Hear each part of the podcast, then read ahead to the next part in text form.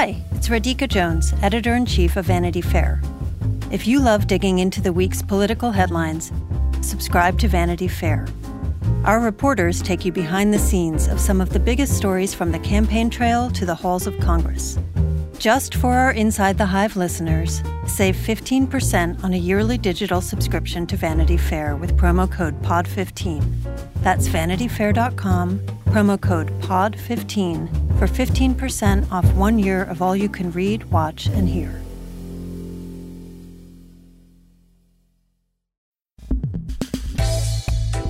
Welcome to Inside the Hive. This is Emily Jane Fox. I'm here with my trusted co host, Joe Hagan. Hi, Joe. Hi, I am here. We're here together. You know where we are? We're in one of those um, like uh, log flume rides at the uh, at the park. You're at the top. You're about to go down. It's October 1st as we record this. We are at the very top of the flume ride, about to go down the steepest part of it, down to whatever our destiny may be in a you know blue wave possible or some kind of other horror show alternative but it does feel like we're at the top of a roller coaster and about to go down the biggest part of it even though i would say this week we went down one of the roller coaster rides We're through one loop, right? we went through one loop What a loop it was. We made it through our first presidential debate. I would say I feel I still feel physically ill from watching it. Yeah, it it made toxic. me feel it really was. It was the worst kind of debate that I've ever seen that I could have ever imagined. I think that we all went into it feeling like this is going to be ugly. Maybe Trump will be a crazy bully, though he's a sneaky good debater, or he had been a sneaky good debater in debates past. Uh, was Biden going to seem older than he is, or be the oldest version of himself? There were there were a lot of possibilities that we thought could be a little bit disastrous, but this was full fledged disaster zone. I think that my real takeaway besides like the end of true civil discourse and the fact that there really were no winners was it didn't feel like it, felt like Trump was so disrespectful to the process of this, which is not surprising because he's disrespectful to literally every single process. But it didn't feel like he was running even against Joe Biden. It felt like he was running against the candidacy, like he was running against the election. He's running against democracy i mean it, that's Yes. what he's running against that's his enemy his enemy That's is the thing that like. will unseat him which is democracy I mean, I, the fascinating thing about it was people said, "Oh, it was a shit show. It was like a, a, a the opposite of a debate. It was not a debate. It was terrible. All those things are true, but it was a clear demonstration of the choice in this election. And uh, Gabe Sherman, our uh, trusty reporter at the Hive, uh, had a piece out this week uh, with Trump people telling him, "Well, in fact, this is what he looks like behind the scenes. This is actually how he acts."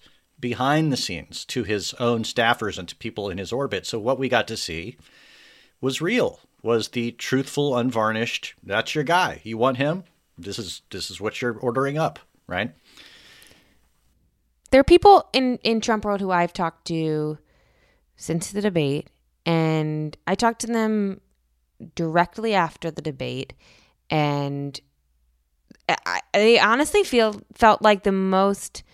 This is a scientific term. They felt like the most fatutzt that I've ever heard them, and it wasn't necessarily bad. They just sort of didn't know which which way was up and how to explain what just happened to me, and then by the time yesterday afternoon rolled around when I was making another round of calls, um, some of them privately admitted to me and said, You could never, never quote me on this, never say this, never repeat this. And I'm going to repeat it here. um, but that they were disgusted by it, that they felt it went a little too far.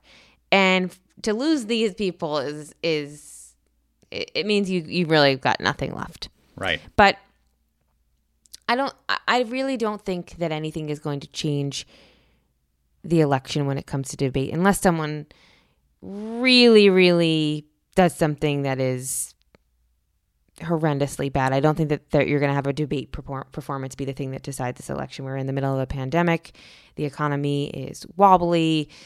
There's a Supreme Court seat on the line. Uh, healthcare is possibly on the va- ballot, depending on how you look at it.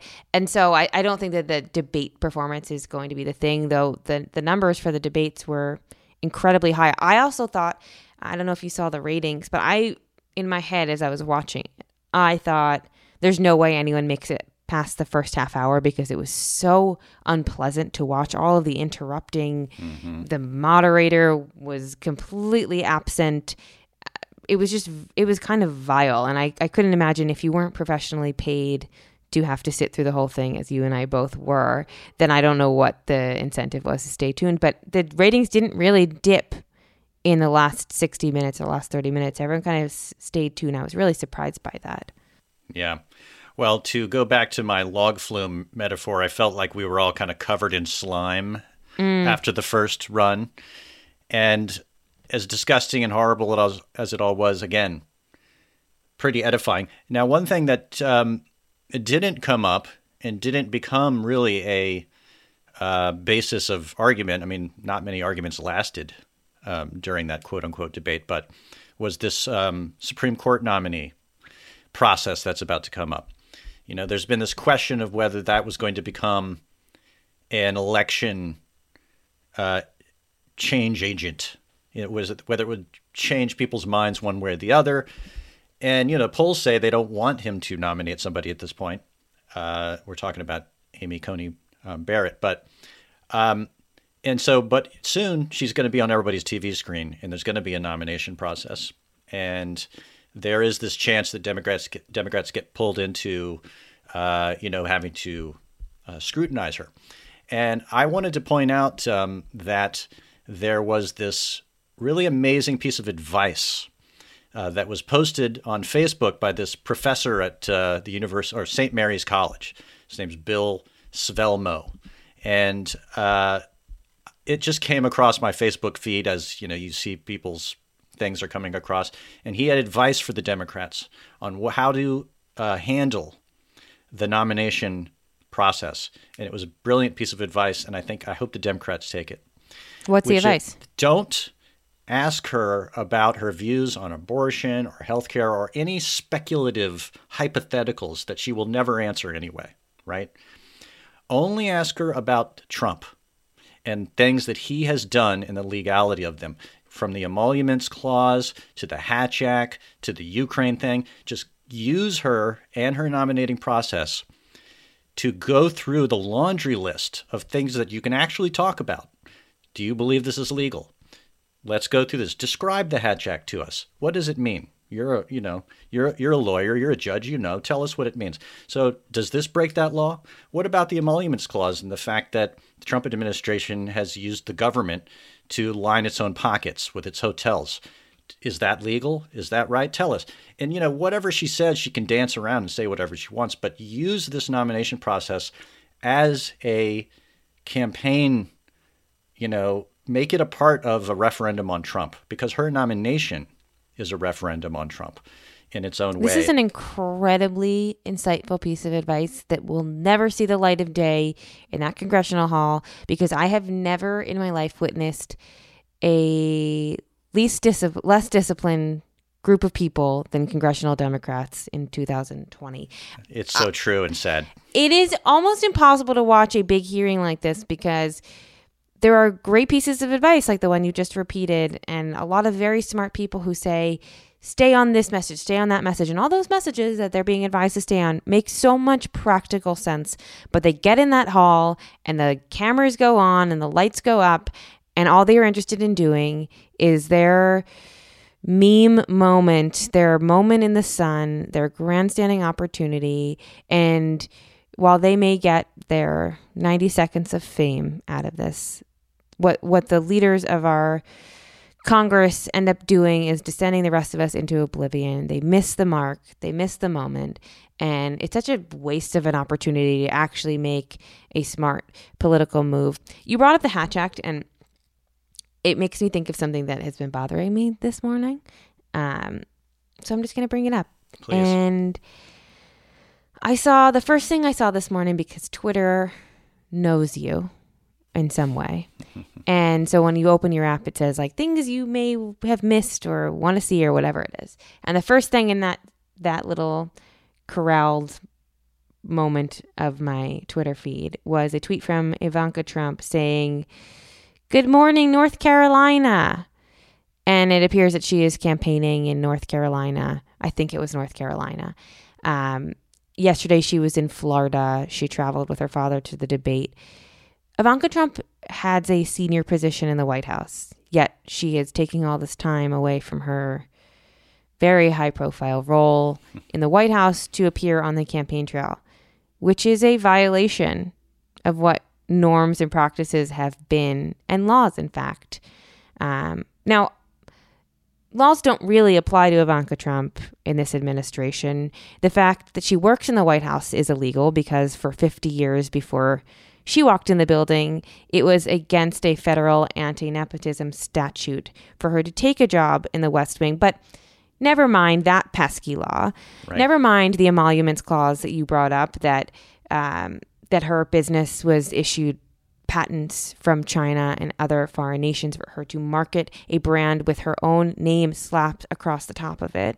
Never mind the fact that she still owns or still profits from the portion of the Trump International Hotel just five blocks away from the White House down Pennsylvania Avenue. Uh, never mind all of those pesky laws let's add in a, a Hatch Act violation and let's let someone who is a senior member of this administration appear across the country on campaign stages as a surrogate for her father's campaign. Her explanation is I'm taking off my White House hat and putting on my first daughter hat, which is a distinction no one could mm-hmm. make because it makes no sense. The fact that you're not supposed to work in the White House because it's illegal and then using that as as sort of a a shield that you can wield and that you can throw up whenever you want to. It's just so offensive. And the fact that they feel as though they are so above the law it reminds me of the fantastic reporting that the new york times did on the president's taxes. And the one paragraph that stuck out to me like a sore thumb had to do with the fact that ivanka trump had been paid as both an employee and as a consultant on certain projects for the Trump yeah. organization, which smells a whole lot like tax fraud to me. Um, she was paid a three quarters of a million dollars as a consultant for a project that she was also an executive on as a full time employee for the Trump organization. I mean, the fact that she at some point was not considered an employee by the Trump organization enough to be paid as a consultant is news to me because I've covered her very closely for 5 years and for those 5 years the the fact that she was a integral senior member executive vice president of the Trump organization is definitional to her. That is I've read both books that she has written cover to cover probably 3 times each I'm and sorry. I you're welcome to all of you. and it is so fundamental, elemental to who she is that she has been this executive vice president to the Trump organization. If she is trying to use as an excuse, well, actually, I wasn't an executive, I was a consultant. First of all, that's bullshit. And second of all, everything she has said is a lie then. So it really, I don't know how it's not tax fraud. I'm very curious to see an explanation. So far, she has said nothing on it. And initially, I thought the beginning of the week was Yom Kippur and Ivanka Trump converted to Judaism and observes with her husband and his family. Uh, and this was sundown on Sunday evening, just a, an hour or two away from when the Times published this bombshell report uh, into sundown on Monday. And so I thought, well, maybe she's keeping quiet because of that, and we'll hear a response from her on Tuesday morning. Tuesday morning came and went, and now she is, Good morning, North Carolina. So yeah. I don't know that we'll hear a response from her. I'm desperate to hear one. I wonder if at some point laws start applying to her. And I don't mm-hmm. know if that is when her father is voted out. I don't know if her father is reelected. Is it brought up four years later? But but this it will be exactly, brought up. This is exactly uh, the point. Um, which is well, let's uh, take all these legal questions you're asking and present them to Amy Coney Barrett. Mm. She's supposedly familiar with the law. Let's ask her how she would adjudicate each of these situations. So I don't know if uh, Senator Patrick Leahy or Cory Booker or Kamala Harris listens to our podcast. I'm sure they do. Obviously. They, uh, they would really need to take some of this advice. Um, in fact, one of the other pieces of advice this guy gave was that uh, Kamala Harris be the only person asking questions for the Democrats. Oh, it's a great piece of advice. Um, you have to get this guy on the podcast. Yeah. So, well, there we are. I want I want life advice from him. Yeah, well, he, you know, one of his students, I posted this on uh, Twitter. I said, "Hey, check out this guy's advice," and some of his students were saying, "Oh, he's he's talking to us, all these millennials and Zoomers or Zoomers, I guess, in college now." Um, he, that he went viral. He's so excited that he went viral. This professor. Oh, um, so I love that. Yeah, so you know, we're in a world in which uh, we can we should be looking uh, to alternative areas for advice, and um, I think that uh, the Senate Democrats could use some fresh fresh oxygen in their thinking. Well, speaking of advice, we have a very special guest on this week, and she gave some great advice for Joe Biden, for Democrats, for women in the workplace. It was such a fantastic conversation. We were lucky enough to have Valerie Jarrett on the podcast with us. Valerie Jarrett was, a, of course, a senior advisor in the Obama White House, a very close friend to both President Barack Obama and First Lady Michelle Obama. And we talked all about what to expect in the coming weeks about the the man she knows in Joe Biden, the, the man she has worked with so closely and uh, did work so closely with in the White House. We talked about um, we talked about the Supreme Court. We talked about what it could mean for voters heading to the polls in November. We talked about uh, the stakes of the election, and what was really exciting to me was we also got to talk about female mentorships and what it is like in this moment when we're facing someone new coming on the Supreme Court, when we have a president who has completely demeaned women from the get go. His administration has done nothing to make women feel more comfortable, more supported, uh, better about all of the things that we are facing collectively in this period of time. And it felt like uh, a really nice way to round out this trying week to, to talk about something that is slightly off news but completely related and i think you're really going to enjoy this conversation we recorded it before the debate so there was some pre-debate speculation there wasn't a reaction to what we saw but we really get into all of the things that we've been talking about in this conversation and all the things we're going to want to talk about in the weeks to come I can't wait to hear it. Let's listen. Valerie Jarrett, thank you so much for coming and joining us on Inside the Hive this week. Welcome. Thank you, Emily. It's a pleasure to be with you. How are you holding up? Well, thanks for asking. I'm holding up pretty well. I think everybody uses the caveat all things considered. Sure. Um, so I'm safe, my family's safe and well. That's all I could ask for. Those are the important things, but we are also facing so many other important things that that feel at least to me less okay particularly this week and as we are so close to the election and so much is happening in this world. I want to i want to pick your brain on all of that but i have to tell you i have to make a confession. So that? i i was an intern in the white house in the summer of 2010 and as part of the intern program we got to hear from all sorts of senior staffers people at the very top of the of the rank in the White House, and you were one of the people that I got to hear from in that program. So this oh, feels very full circle. It is full circle. What department were you in? I worked in cabinet affairs under Chris uh-huh. Lu, who was incredible. It was the best job I've ever had besides my current job. Well, I'm uh, glad you had a good experience. I had the best time. love talking with the interns. It it was such an incredible moment. I won't repeat what you told us because it was I think it was off the record and I take those agreements very seriously.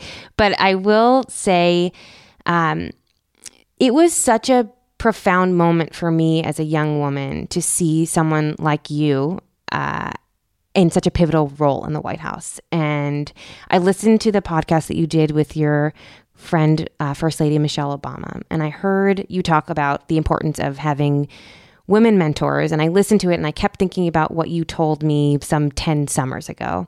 And at this particular moment, after the passing of Justice Ruth Bader Ginsburg, the uncertainty of what that will mean, um, the way that Breonna Taylor's death has been treated, the way that our current president speaks and treats women.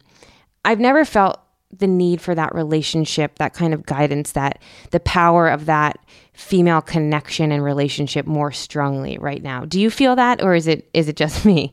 No, no, it's not just you. It's it's not just me. It's almost every woman I speak with whom I speak says the same thing. I think in these really t- painful, challenging times, there's security in uh, being with people who are experiencing it the same way we are.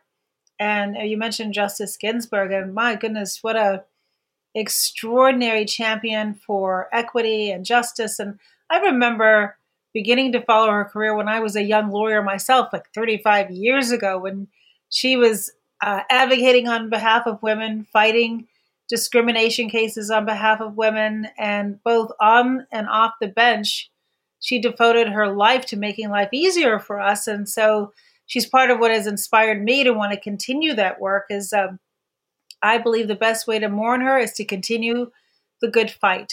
And mm. you, when you are in that fight and you don't feel like you're alone in that fight, it makes the fight a little easier. Sure. Sure. Something that, that stuck me in listening to your conversation with uh, First Lady Michelle Obama was that she worked for you when you were both in Chicago. And something she said I've been thinking about a lot um, at this particular stage in my life is that you didn't try to hide the fact that you were a mother who also had a very powerful job, that being a mother was part of who you are. And there is, of course, this myth of having it all, and that is, in fact, a myth.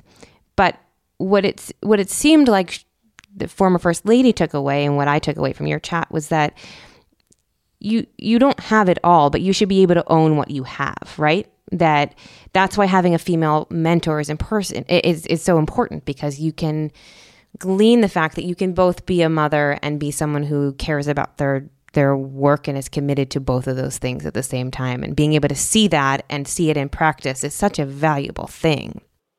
Yes. So emily i often say you, it's hard to be what you can't see. Mm. and, and, earlier in my career long before i met michelle then robinson now michelle obama former first lady uh, was I worked in a climate where I didn't feel like I could bring my full self to work. I was about six months pregnant before I told anyone I was pregnant. Mm. Why? Because I was afraid they wouldn't take me as seriously if they thought I was going to have this conflict between being a mom and being a lawyer. And it wasn't until I was in an environment where I discovered my voice, how to advocate for other people. And in so doing, I began to learn how to advocate for myself. And I had a really good role model. My mom was a working mom my entire life at a time when women were, it was unusual to work outside of the home. And she pushed against a lot of headwinds to do it, but she managed to do it in a way where I always felt I was her first priority. Mm. And uh, and she was quite intentional in how she did that. And so I tried to do the same thing for Laura once I realized I was in an environment where I could. And I think, look, many women are environments where they can't, but what you end up finding is is that you are more productive if you can be your whole self. And the discussion you're talking about was when uh, we were Michelle and I were meeting with a group of big developer business people, and Laura called, and I'd always said to my assistant, "You have to put Laura's calls through whenever she calls, no matter who I'm with, whether the door is open or closed." And so when she said Laura's on the phone, I turned my back to the room and they could overhear me going, Oh, hi, sweetie. How are you? How are you today? Is everything okay? And it only took a couple minutes, if that. But she needed that connection with me. And I said to one of my assistants who didn't put her call through one time, Why didn't you put it through? And she said, Well, she said it wasn't important. I said, You know what? I get to make that decision. If she's picked up the phone and called me, she thought it was important enough to call. So let me hear her voice and I can tell whether it's a crisis or whether she just wants 30 seconds of her mom. What I did not realize at the time is, is that Michelle was watching me. So in a sense, the behavior that my mo- my mother had modeled for me, I was modeling for her. Mm. And, and I do believe now, which I didn't appreciate when I first finished school, you do have to set ground rules for yourself and for the people who are going to interact with you. And that if you are clear and you are competent at what you're doing, they will respect those ground rules. And so mm. nobody ever objected because I took a call from my daughter because I was taking care of my business. Um, and so, and to your other question about having it all, yeah, I agree. You can't you can't have it all at the same time, particularly if you're a woman. When having it all means doing it all yourself, right. which is what we do to ourselves, oftentimes, and other people do to us. But the question I prefer to ask is, when you look back over your life, did the various chapters add up to a whole? So there might be periods of your life where you're just totally focused on, you know, your job and everything else sacrifices a little bit. And then there may be other times where family's important or you have a, you know, you have a sick parent or a child that needs you. And so something has to give there. But if you are open about what's going on in your life with your family, like I used to take my daughter to my office with me so she could see where I was when I wasn't with her, kind of visualize it, right? Sure. That helped her. And then I also would, you know, as I said, photos of my family were all over my office. People, I wanted to talk to them about my family.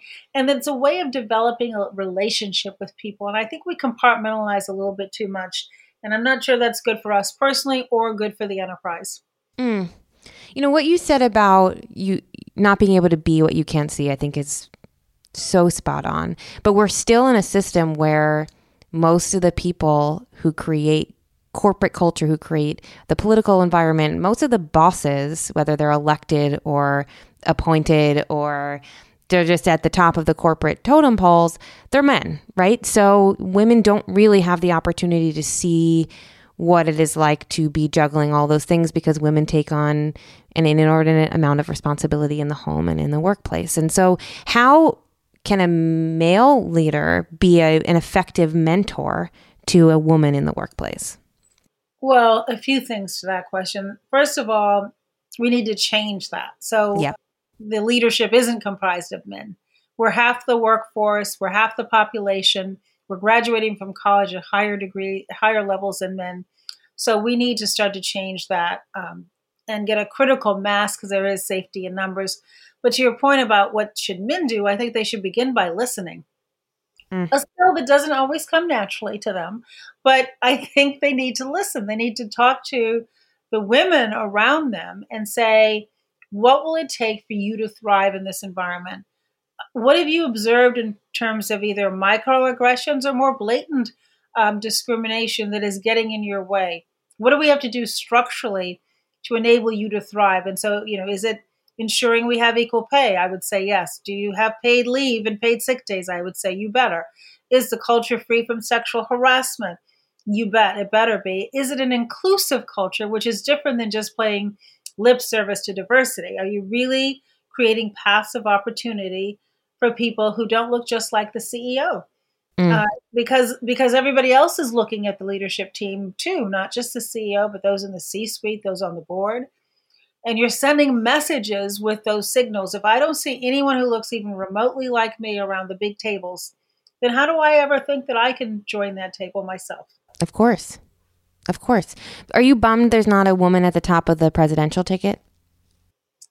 Um, look, I first of all, I have enormous respect for all of the women who ran. I know each of them personally and consider many of them close friends. I'm delighted that Senator Harris uh, has emerged as the vice presidential nominee. I think she's a terrific pick, and I think he had an embarrassment of riches from which to choose. So I won't say that I'm bummed. I know our day is coming. I feel confident of that. Mm. Uh, I worked with Vice President Biden for eight years. I know him very well. I've seen him on hard days as well as good days, and I know that he has the empathy that we were talking about earlier in terms of being a man who is willing to listen to women. He's always surrounded himself by strong women. He's comfortable with strong women. Mm. And so I think that the team will be able to make decisions that are with us in mind. And so, for example, I know one of the his uh, top priorities when he was vice president was the Affordable Care Act, and we're really worried now with the loss of Justice Ginsburg about what will happen given that the Trump administration is trying to end the Affordable Care Act, and in so doing, 20 million people will immediately lose their health care. 130 plus million Americans with pre existing conditions are going to be at risk. Women will no longer be able to have access to preventive care. Young people will not be able to stay on their parents' plans until they're 26 years old. Senior citizens are going to see prescription drugs go up.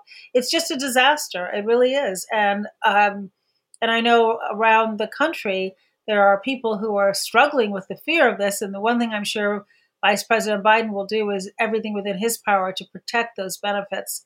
Um, so I think that when we have men in power, we need to make sure that they're men that appreciate women and that are willing to listen to them and by having chosen a running mate who is a very strong leader in her own right, I think he's got a great partner there. This is Inside the Hive. Hey, Jon Favreau here. There's no shortage of political takes in 2024, but quantity doesn't cut it. We need a better conversation about the latest biggest election of our lives. On Pod Save America, me and my co hosts cut through the noise to help you figure out what matters and how you can help. Every Tuesday, Wednesday, and Friday, Pod Save America is breaking down the political news that makes us laugh, cry, and snap our laptops in half. Expensive year for laptops. Make sure to check out new episodes of Pod Save America on your favorite podcast platform or our YouTube channel now. As you talk about Joe Biden and having worked alongside him, and on the best days you know what he's like, and on the worst days you know what he's like, what should voters and people listening to this know about what you know? What are some of the stories that you think are most indicative of who he is and who he will be as president of the United States? Yes, so I've been in, in countless meetings with the vice president, and what drives his thought process in any context is what's the impact of this decision going to be on the lives of the American people? Is it going to make their lives better, easier, or harder? Are we creating the kind of a inclusive com- community in our country where everybody gets to thrive, not just a few?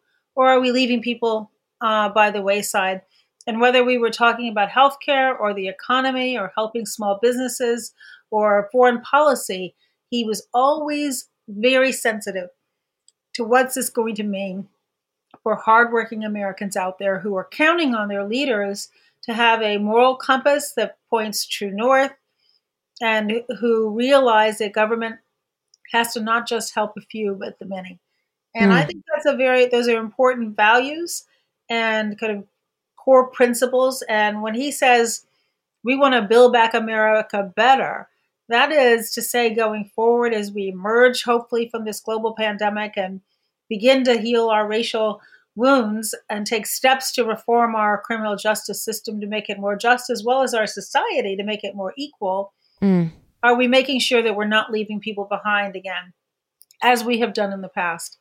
And so I think that's important. And then I just would tell you like a quick story on a, on a more, much more personal note. But I remember when my dad died, uh, he popped up to my office unexpectedly and closed the door and talked to me about grief and loss and, mm. in a way that moved he moved himself to tears he surely moved me to tears and he said something i'll never forget he said you know your tears of sorrow when you think about your dad will eventually turn into smiles and he mm. was right it took a while but he was right and it was just such a gift and uh, you know, as busy as he was, he I, if he'd buzzed me, I would have popped down, or he didn't even have to make time for me. But he always made time for those in his life. And I think that as president of the United States, he said this maybe a week or so ago, and I thought it was a simple phrase but very powerful. He says, "I'm running as a Democrat, but I'm going to be president of all of America." Mm. And I think our country hungers for that right now.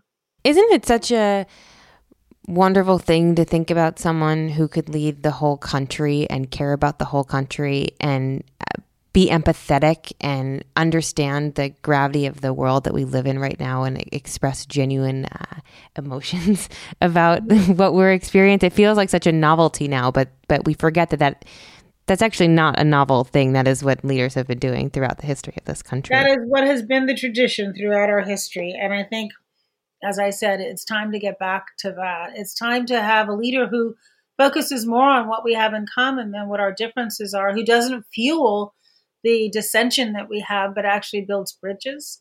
Mm. And and who's willing to listen, even to people with whom he disagrees, maybe perhaps most closely to those with whom he disagrees, to make sure that the decisions he makes are informed. And then the final strength, I would say, of Vice President Biden and Senator Harris is that they are true public servants. They're not just politicians. They have both spent their entire career devoted to we the people. What can we do for the people? And it's not about them, it's about us. And I think we also just would relish a leader who wasn't thin skinned and took everything as a slight towards him, but could absorb a little pain for the greater good, could absorb the fact that when you're the leader, uh, yeah, people might say things that are hurtful and attack you, but it it should pale in comparison to the privilege you have of serving the whole country, and you shouldn't mm. be just attacking those who lash out at you. When you talk about being a public servant and about walking into that building every day with the intention of making the greater good greater, I know that when I talk to other people who have worked in the administration you worked in and, and past administrations, it's really hard to leave because you are in the know about everything. You you know you you feel the weight of every decision but you're in the mix you're in the room where it happens as uh, they say in Hamilton. But I'm sure that there's like there's a mixture of sadness and fear and a ton of relief when you leave an administration. But I would imagine it's particularly strange when the incoming administration looks and sounds and feels like the current administration. Handing the keys over the Trump administration feels a little bit different than in the past. Is there part of you that has felt like you're you're itching to get in there and make things right, or are you happy to be on the other side of things?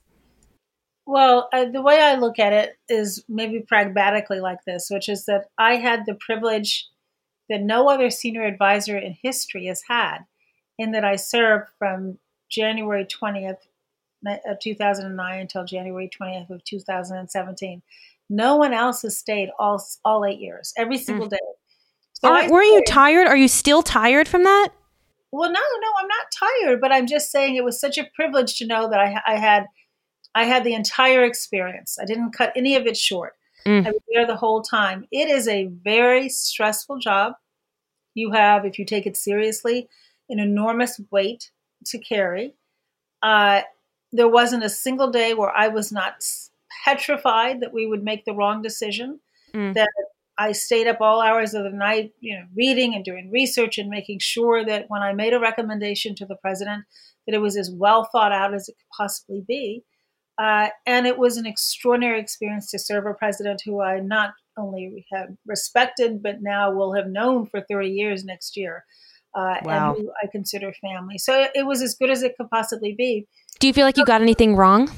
oh we got plenty wrong oh my goodness all the time we would we would uh, say we would learn from things that that didn't go well experience over the course of the eight years i think we were a lot better in the second term than we were in the first term uh, and part of it is we walked into such an incredible nightmare with the economy in a free fall and the banks are teetering on the board of collapse the automobile in the in- industry um, the same needing to shore up state and local government because millions of people were losing their homes and their jobs and, and the tax revenues were going down and two wars. And I mean look we had a lot on our plate. And I think it and I think you're it's also like a startup when you when you enter the White House the only people who are there at 1201 um, are the national security professional staff and the people who make the operations of the White House work, but everybody else is a political appointee, and you're coming in brand new. We'd not worked together as a team before. And so it took, you know, it took a while in terms of the learning process to really feel like we had our arms around the situation. Um, uh, so yes, certainly there were things if I had a do over, I would do them again. But it, but I'm very proud of how much we accomplished, even in spite of so much Republican opposition to everything we tried to do. Uh, I often wonder what might it have been like if we had had collegial people on the other side of the aisle who weren't mm. looking to score political victories, but were actually looking out for us, the American people. Um, so, no, I don't itch to go back. I do itch to help ensure that the next president and vice president um, is as strong as possible. And so I offer my advice and counsel to anyone who is interested. Uh, Are you are you are you talking with Vice President Biden or with Senator Harris? Oh, sure, I do. I speak with them. I speak with their teams. I uh, help uh, in any way I can on the campaign, either as a surrogate, focusing on issues that I care about, like criminal justice reform and equity for women and girls. Um, I have said quite clearly I will do anything possible because I think that this is the most important election of my lifetime. And I, I don't want to look up on November 4th and think I didn't do everything humanly possible to help. Uh, Mm. The person who's managing the transition used to be my chief of staff. I'm so proud of him, Yohannes Abrahams, who's I met him in 2007 when he was a freshly minted college graduate in Iowa, and now I've seen how he's grown over the years. And so it's I am enthusiastic about this next generation of leaders uh, that I know Vice President Biden and Senator Harris will surround themselves with. And um, I'm cheering for them, and I'll help in any way I can outside of government. But in this chapter of my life, I'm going to be doing it as a citizen, which I could argue is the most important office of all. You know, there was a, an op-ed in the Washington Post this summer. I'm sure you know what I'm talking about. But the the headline of it was basically making the case for you as a running mate for Vice President Biden. It sounds like from what you're saying that you don't have an interest in actually throwing your hat in the ring and, and running for any kind of office. Is that right? Not at this point in my career. And I- as I said earlier in our conversation, my life is full of chapters. Right. And in this chapter, I have a full plate of uh, issues I care about. I'm chairing the board that Mrs. Obama created called When We All Vote, that's designed to change our culture in the country around voting. I think voting is so important, and 100 million Americans didn't vote in the last presidential election, so we're working on that. I co chair the United State of Women with Tina Tchen, focusing on gender equity. I've joined a group of boards that are consistent with my passions and my commitments. Uh, I'm at the University of Chicago Law School, where I'm surrounded by smart students and incredible faculty, and I'm helping President Obama with his foundation. So I have a full plate. And oh, and I've left out, how could I have left out the most important thing that's changed, which is I have a grandson.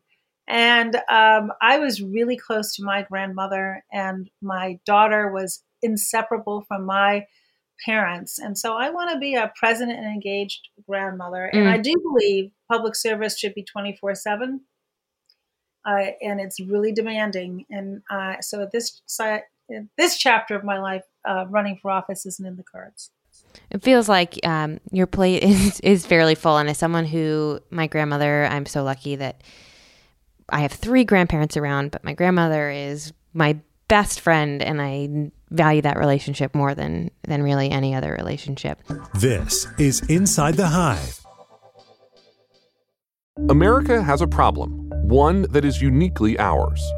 On the new season of Long Shadow, I delve into the complicated history of firearms from the Second Amendment to the AR 15. I try to make sense of how we got here and how we might find a path forward. From Longlead, PRX, and Campside Media, in collaboration with The Trace, I'm Garrett Graff, and this is Long Shadow in Guns We Trust. Subscribe now wherever you get your podcasts.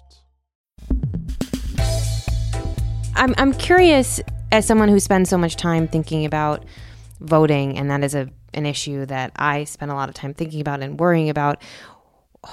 Are we in for a nightmare in November? Are we make me make me less nervous than I am, or maybe validate my anxiety over it? I think you should be really anxious. And and the reason I say this, I don't have any inside information, but from what uh, President Trump has been signaling, he's already laying the foundation to question the outcome of the election. As we heard from his very own FBI director yesterday, Ugh. there's no indication that voting by mail leads to vote fraud. There just isn't. So the people who are responsible for investigating say that there's no such thing. And we've been voting by mail in many of our states for a very long time. The military has been voting by mail since the Civil War. Right. And so to suddenly now raise that in the middle of a pandemic when you could imagine a lot of people will want to vote by mail, to raise it as a delegitimate way of participating in the democratic process worries me. I also think that because so many people will vote by mail, we may not know the results on election night, and that's fine. I'm perfectly prepared to wait until every ballot is counted, and he should be too. Um, so I and I also worry that he wanted the Supreme Court full uh, at the full complement of nine, anticipating some sort of a lawsuit. So all of that leads to your anxiety, which is perfectly justified. Thank and you. it's unfortunate. It was heartening to see the Republicans in um, the Senate yesterday, many of them come forward and reiterate that we will have a smooth transition of power. And, you know, they were all talking from the same talking points, basically pushing back on what President Trump had said. But these are also the same people who said that we shouldn't nominate and confirm a Supreme Court justice in an election year when President Obama was in office in 2016, and then did a complete reversal now that Justice Ginsburg has passed away. So I don't necessarily take them at their word because of their track record, but uh, your anxiety is totally justified, which is why I encourage everybody to check today to see if you're registered to vote. Mm. Just because you voted in the last race doesn't mean that you, your name didn't get purged for some reason from the from the voter rolls. Make a plan. What are you going to do? Are you going to vote by mail, in which case request your ballot right away if you're not in a state that sends it to you? If you are going to vote in person, can you do early vote, which would be safer than what we saw in the primaries with those long lines? Um, people choosing between their health and, and their exercising their right to vote. So make a plan and make sure you're registered and know what your rights are. If you show up at the polls, for example, and they say you're not on the list, you have the right to exercise and vote by a provisional ballot. These are all things that you, we need to empower and equip ourselves so we can participate in this election and try to make it as smooth as possible, given that we know it's already going to be a bit choppy. And I haven't even talked about the potential for foreign interference and these bots on social media and dark money that's advertising untruths about uh, Vice President Biden and Senator Harris, for example, which we've begun to see as well. So, well, there's there's there's like an embarrassment of things that we could be anxious about, and and things that are going to interfere with how our election process happens this go around. And I worry that because people realize how many factors are going to be making it more difficult for us to have that answer and whether or not we can trust that answer. Do you worry that it's going to make people less likely to vote if they feel like the voting system is going to be all messed up and there's going to be foreign interference? And will the Republicans accept the numbers that come in? I just, I worry that that's going to discourage turnout in this election. Well, that's the headwind we're up against. Is it could discourage it, and so then it's up to the rest of us to say, you should be even more determined. If somebody you know is going to try to keep you from voting, what that does to me is it makes me even more determined to vote. Mm. You think you're going to keep me out? I'll show you. I went down, Emily, to uh, Florida in 2012 uh, during President Obama's reelect because I'd heard that there were long, long lines in early vote, and I was on behalf of the campaign. I was going to polling places and to with the intent of encouraging people to stay in line and not get, you know, um, frustrated by how long it was taken. And almost everybody I encountered in those lines, where sometimes they were wrapped around the block, were people who said, "Oh no, honey, don't worry. I've got my folding chair. I have my picnic basket. I'm here for as long as it takes." The resolve and the commitment that I saw in those folks down there in Miami, I'd like to see all around our country. Mm. Um, our, our, vote is not just a right, uh, it's a privilege, and it's one that we should exercise. And I don't care how hard it is, don't let anybody take it away from you. Uh, We cannot disenfranchise ourselves. Mm. I want to replay that a million times between now and November 3rd. I have one last little line of questioning because as we record this, we are just days away from our first presidential debate. And I'm wondering, as someone who was so heavily involved uh, with the previous administration's campaigning, what goes into this kind of debate prep? What is a candidate at this moment, a normal candidate, doing at this at this moment, preparing for that kind of moment on a national, international stage? Yeah, so a few things. You're trying to uh, take all of your policy positions and find the language will, that will make them as easy to communicate as possible because this is an opportunity to state affirmatively what you what are your priorities what will you be doing their, your first day as president? What are, what's on the short list in terms of your legislative goals your executive goals your values your priorities? And so debates are often used to communicate what those are. So um, the candidates know what they are, but you've got to find the language to make it, you know, punchy and clear and speak directly to the audience. And so, working on getting those complicated, often complicated substantive positions down to a to a coherent um, soundbite is is part of what you do. Um, oftentimes in debate prep, you'll have somebody who plays your opponent and then practice on your feet what it's like to respond to questions, the unanticipated things that your opponent might do to try to throw you off balance.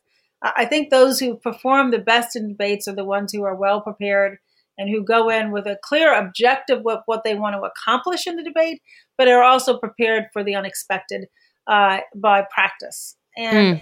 I know Vice President Biden and Senator Harris are taking this preparation seriously and spending a lot of time devoted to it because it's such a good opportunity to speak without the filter of the press directly to the American people with your opponent right there so they can see how do you stack up in real time.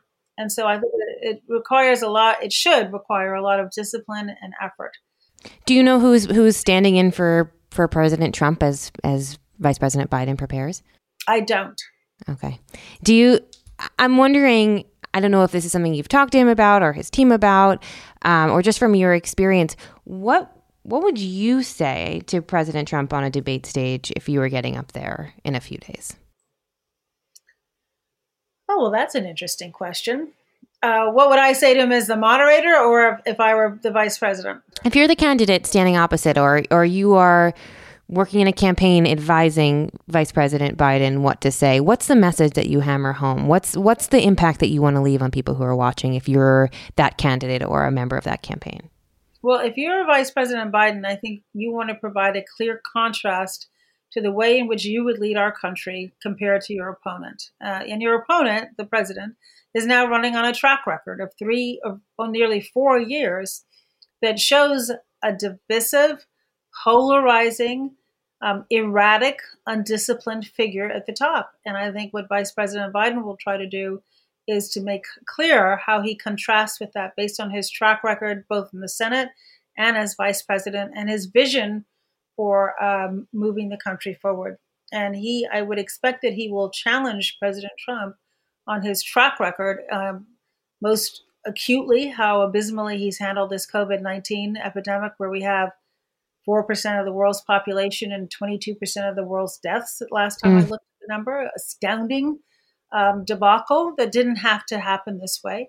And mm. I think he will also challenge him on how he has really tried to fuel the fires of the racial unrest we've seen in the country rather than reckon with the fact that, yes, we do still have systemic racism in our country, and it's up to all of us to play our part to change that.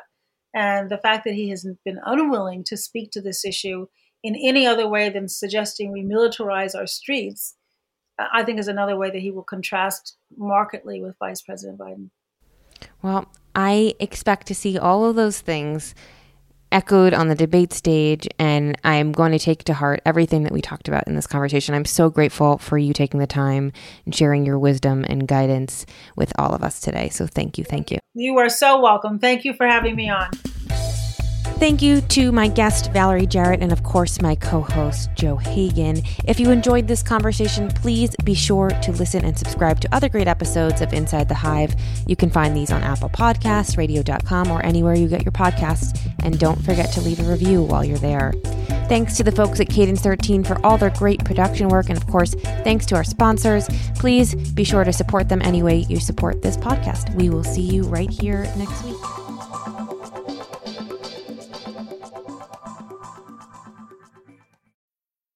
I'm Alex Schwartz. I'm Naomi Fry. I'm Vinson Cunningham, and this is Critics at Large, a New Yorker podcast for the culturally curious.